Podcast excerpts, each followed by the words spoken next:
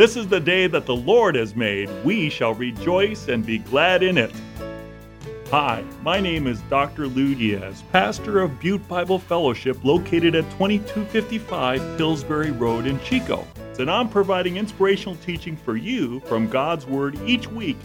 Listen to my weekly radio program, Encouraging Words with Dr. Lou Diaz, at 10 a.m. on Saturday or 10 a.m. on Sunday. If you would like to hear my current message series, you may call Butte Bible Fellowship at 530 892 0521.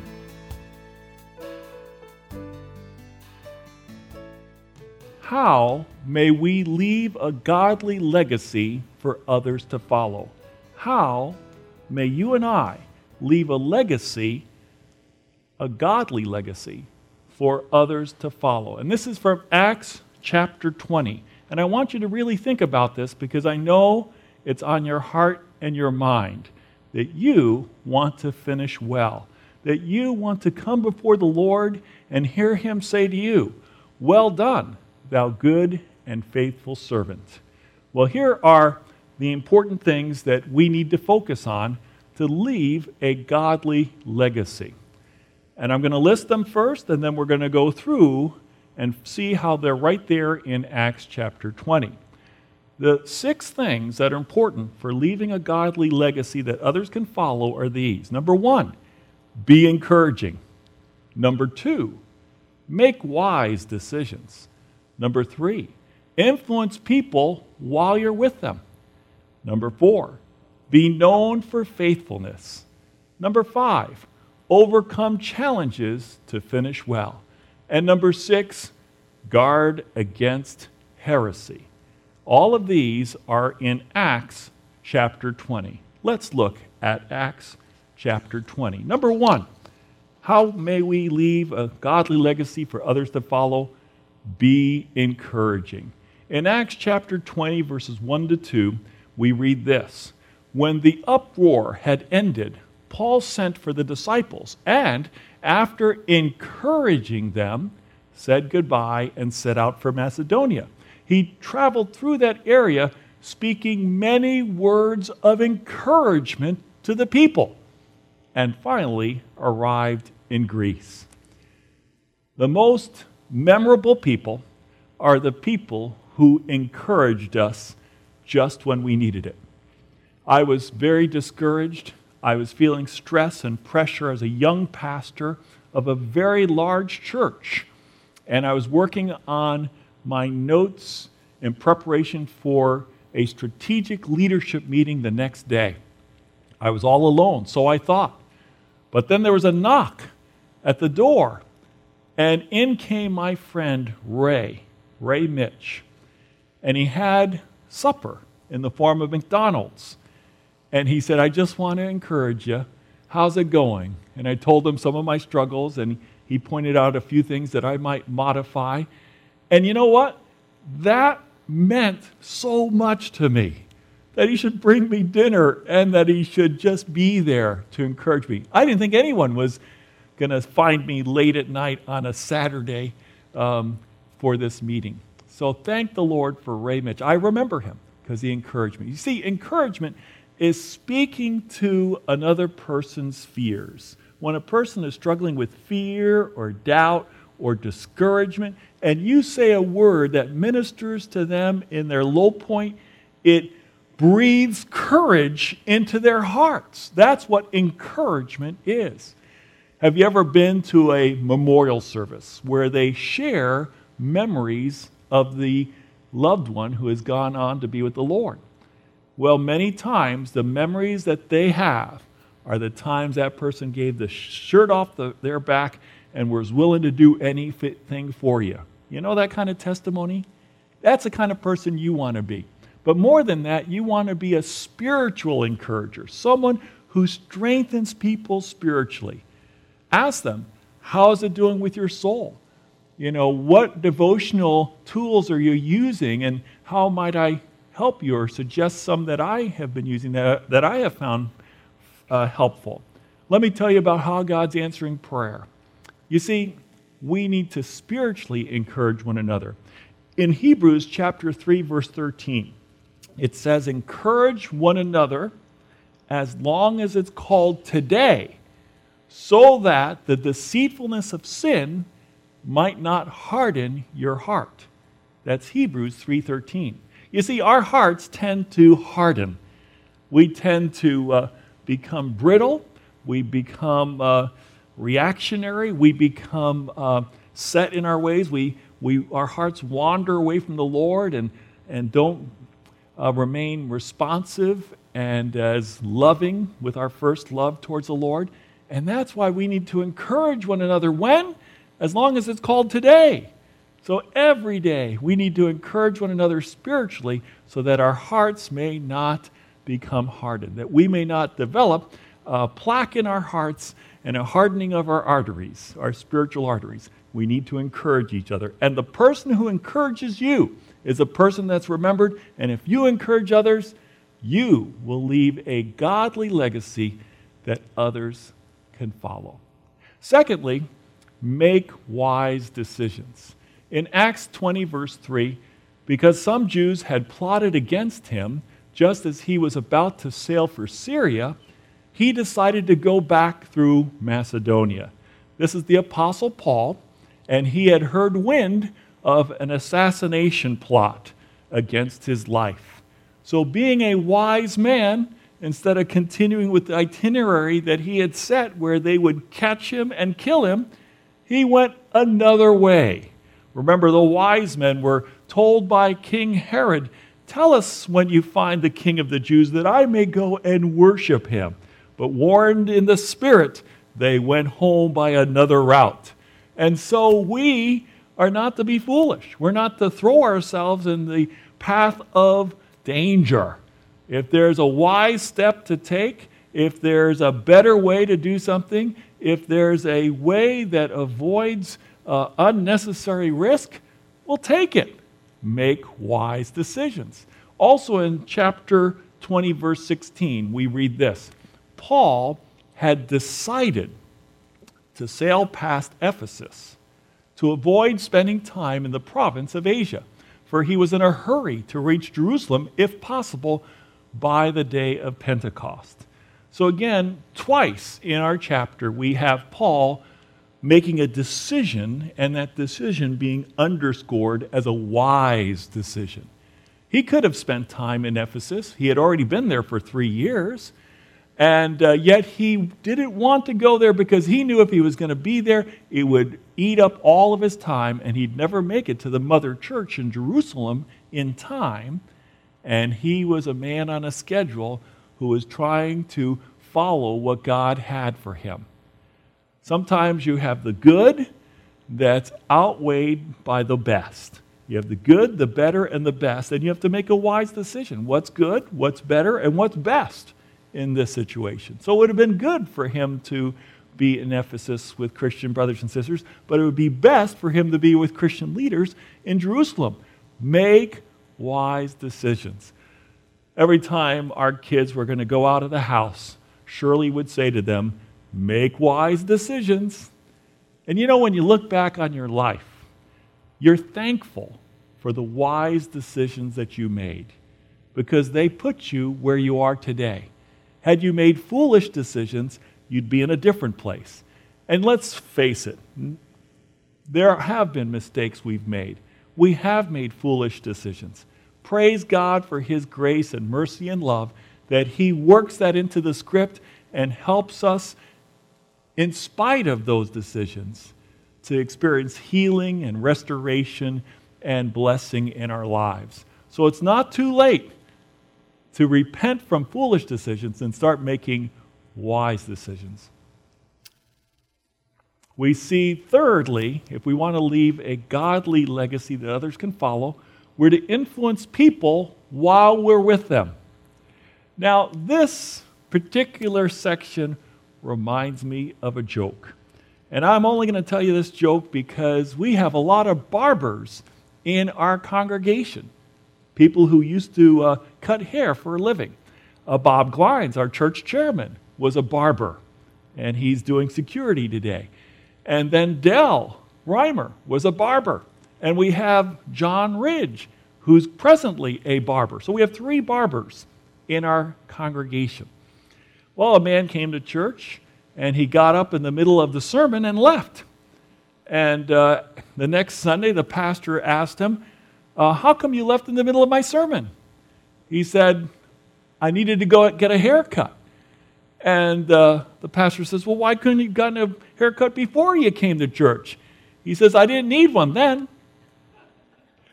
So some sermons are very long, and they go on and on and on. And such was the case of Paul. It says in Acts 20, verses 7 to 12, On the first day of the week, we came together to break bread. Paul spoke to the people and, because he intended to leave the next day, kept on talking until midnight. Now, I don't want to focus on the negative in terms of length of a sermon. I want to focus on the positive, which is Paul is saying, Look, guys, I'm only with you until tomorrow. And I need to really ground you in doctrine and uh, tell you what's most important about the faith. I have a lot to share with you. This is going to be a marathon seminar, and it's going to go all night. So please stay with me because I only have this certain length of time that I'm with you before I have to go. And the point here is we need to influence people while we're with them. The person you can influence the most is the person that you're closest to. When you're far away, you can't influence that person very much. When you don't have a close relationship, you can't influence that person much. But when you're with somebody and you're living the life and you're sharing the word and you are ministering to them, you have great influence in their lives. And we are to minister to people and influence people while we're with them. If you continue in this uh, set of verses, 7 to 12, it goes on to say that there were many lamps in the upstairs room where we were meeting. Seated in a window was a young man named Eutychus, who was sinking into a deep sleep as Paul talked on and on. When he was sound asleep, he fell to the ground from the third story and was picked up dead. Paul went down, threw himself on the young man, and put his arms around him don't be alarmed, he said. He's alive. Then he went upstairs again and broke bread and ate. After talking until daylight, he left. The people took the young man home alive and were greatly comforted. You can see that Paul influenced these people while he was with them. Eutychus fell asleep in the middle of the sermon and he fell out the third story window and he was killed upon impact. And yet, Paul did a miracle not unlike Elisha, laying upon him and praying that God would restore his spirit into his body. And praise be to God, God raised Eutychus from the dead, and he was alive again. The people not only heard the doctrine of the scriptures, they also saw the power of God in miraculous healing. And we pray for that today in our churches, that God may be glorified and God's people may be comforted. The fourth way we can leave a legacy that others can follow, that's godly, is be known for faithfulness. In Acts 20, verses 18 to 19, Paul says this You know how I lived the whole time I was with you. From the first day I came into the province of Asia, I served the Lord with great humility and with tears, and in the midst of severe testing by the plots of my Jewish opponents. He says in verses 20 to 21 You know that I have not hesitated to preach anything that would be helpful to you, but have taught you publicly and from house to house. I have declared to both Jews and Greeks that they must turn to God in repentance and have faith in our Lord Jesus.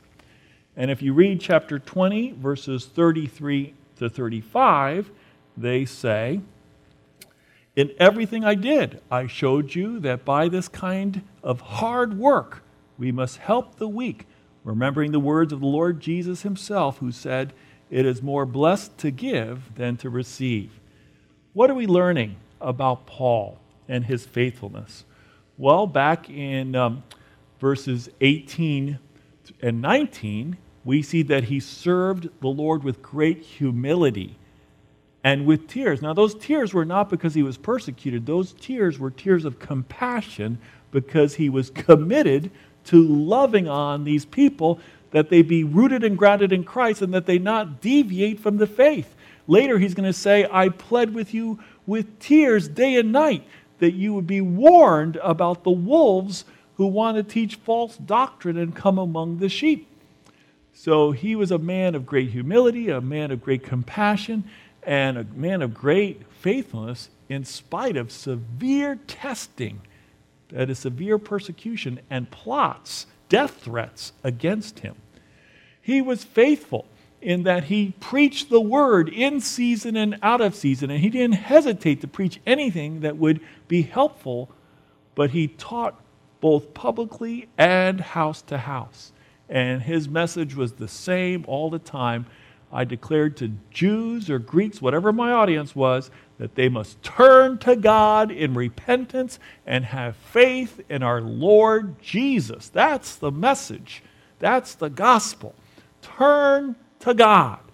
That's what repentance is turning 180 degrees from sin to God. Turn to God in repentance and have faith in the Lord Jesus Christ. That's the gospel. Billy Graham was known for saying, The Bible says, and you could watch sermons of his from when he was very young to when he was very old, and he was faithful. And that's why he's left such a godly legacy, because of his faithfulness.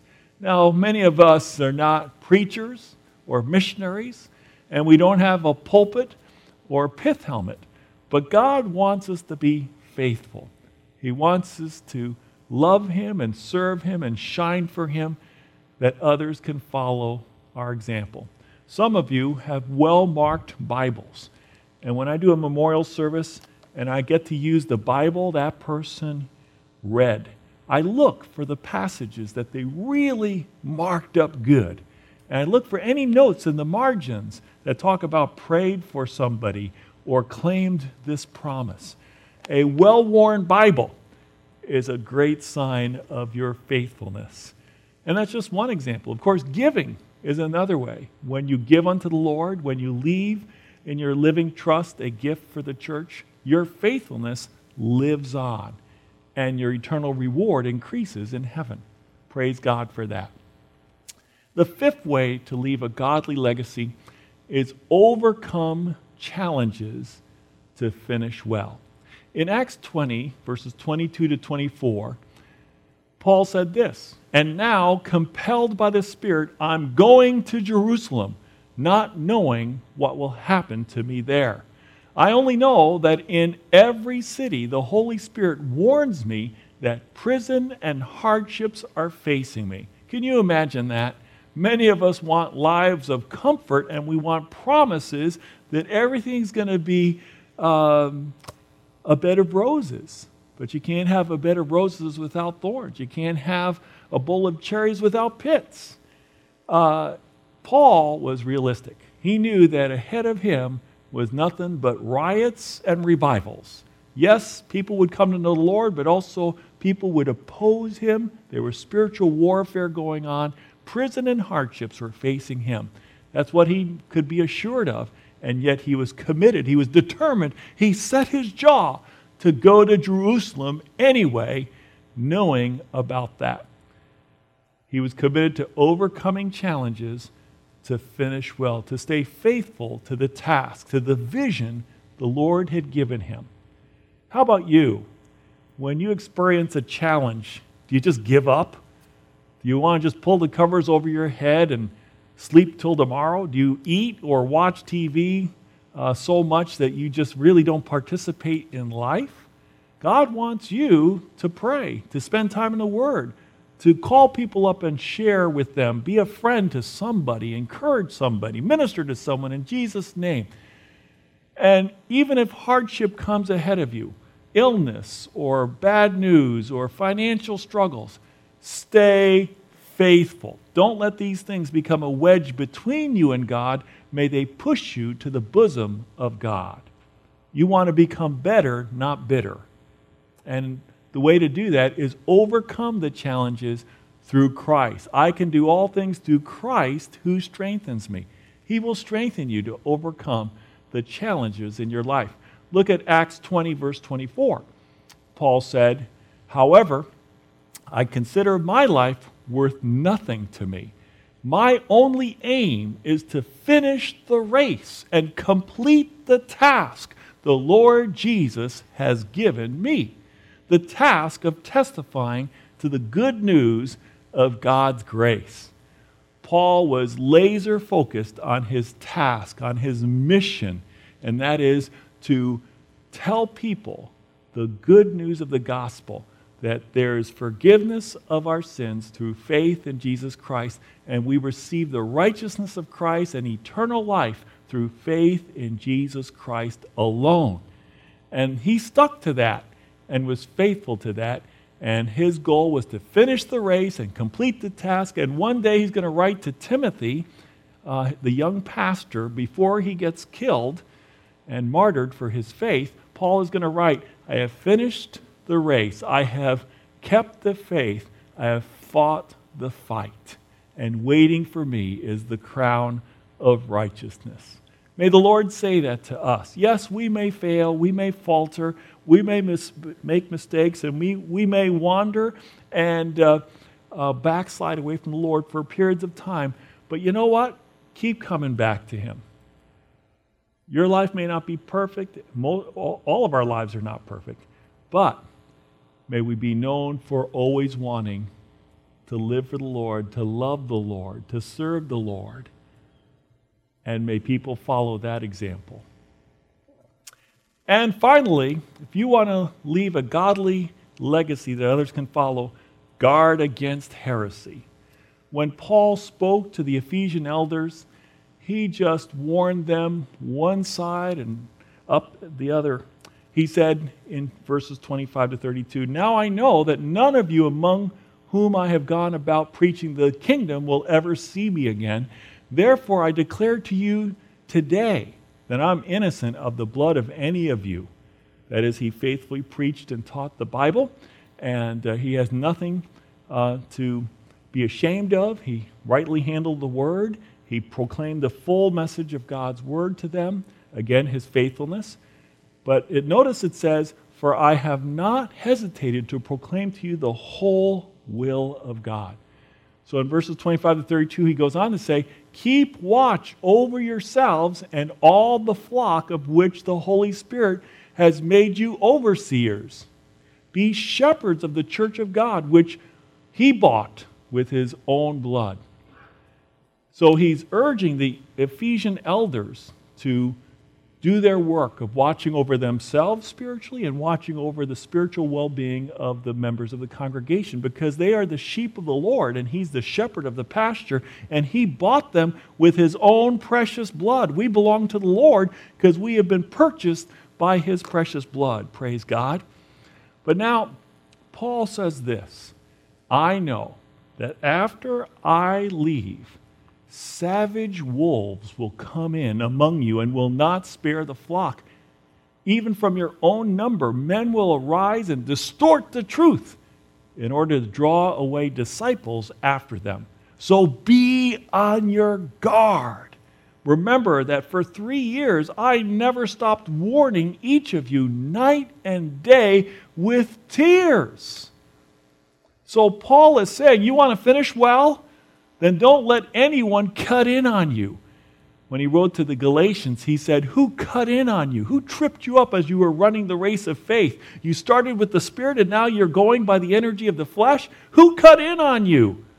Who misled you? Who snookered you? God wants us to stay true to Him and to His Word. And so it's important for us to guard against heresy, to make sure we're not misled by conspiracy theories that are not based on truth, to not be caught up in a mob mentality that tells us that violence is the way to accomplish what we should insist on. That's not of the Lord. Read James chapter 3 that says, Peacemakers raise a harvest of righteousness. That's Christ like. So it's important for us to guard against false teaching, against anything that leads us away from Christ likeness. And my friends, if you will give yourself to these six things, to being encouraging, to making wise decisions, to influencing people while you're with them, to being known for your faithfulness, to overcoming challenges to finish well, and guarding against heresy, people will follow that example of faith. People will give thanks to your Father in heaven for your light that was reflecting His light.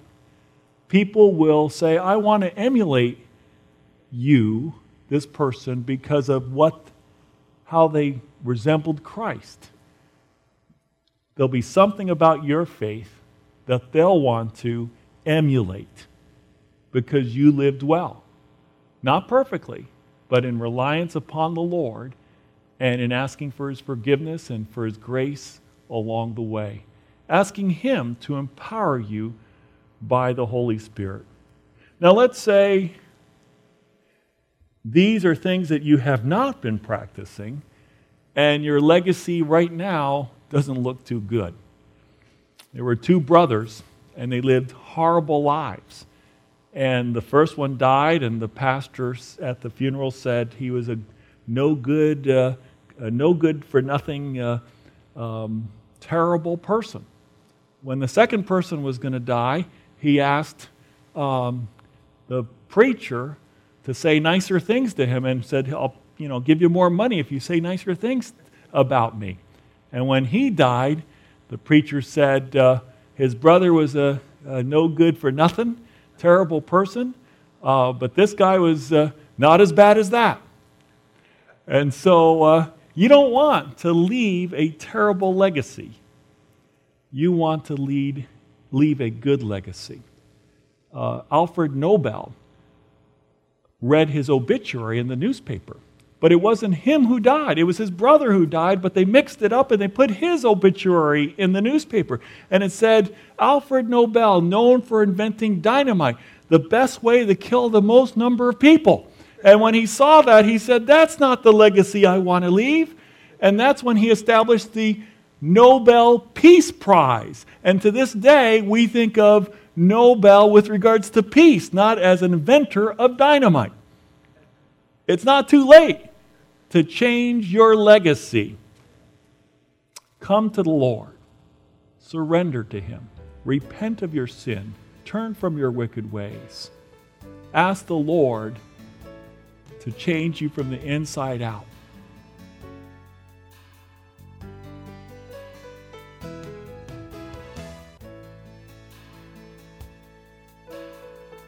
Do you need encouragement? I want to share my spiritual gift of encouragement with you. If you would like to hear my current message series, you may call Butte Bible Fellowship at 530 892 0521. Call Butte Bible Fellowship at 530 892 0521 to find out how you can connect with our weekly worship services and faith building messages from God's Word.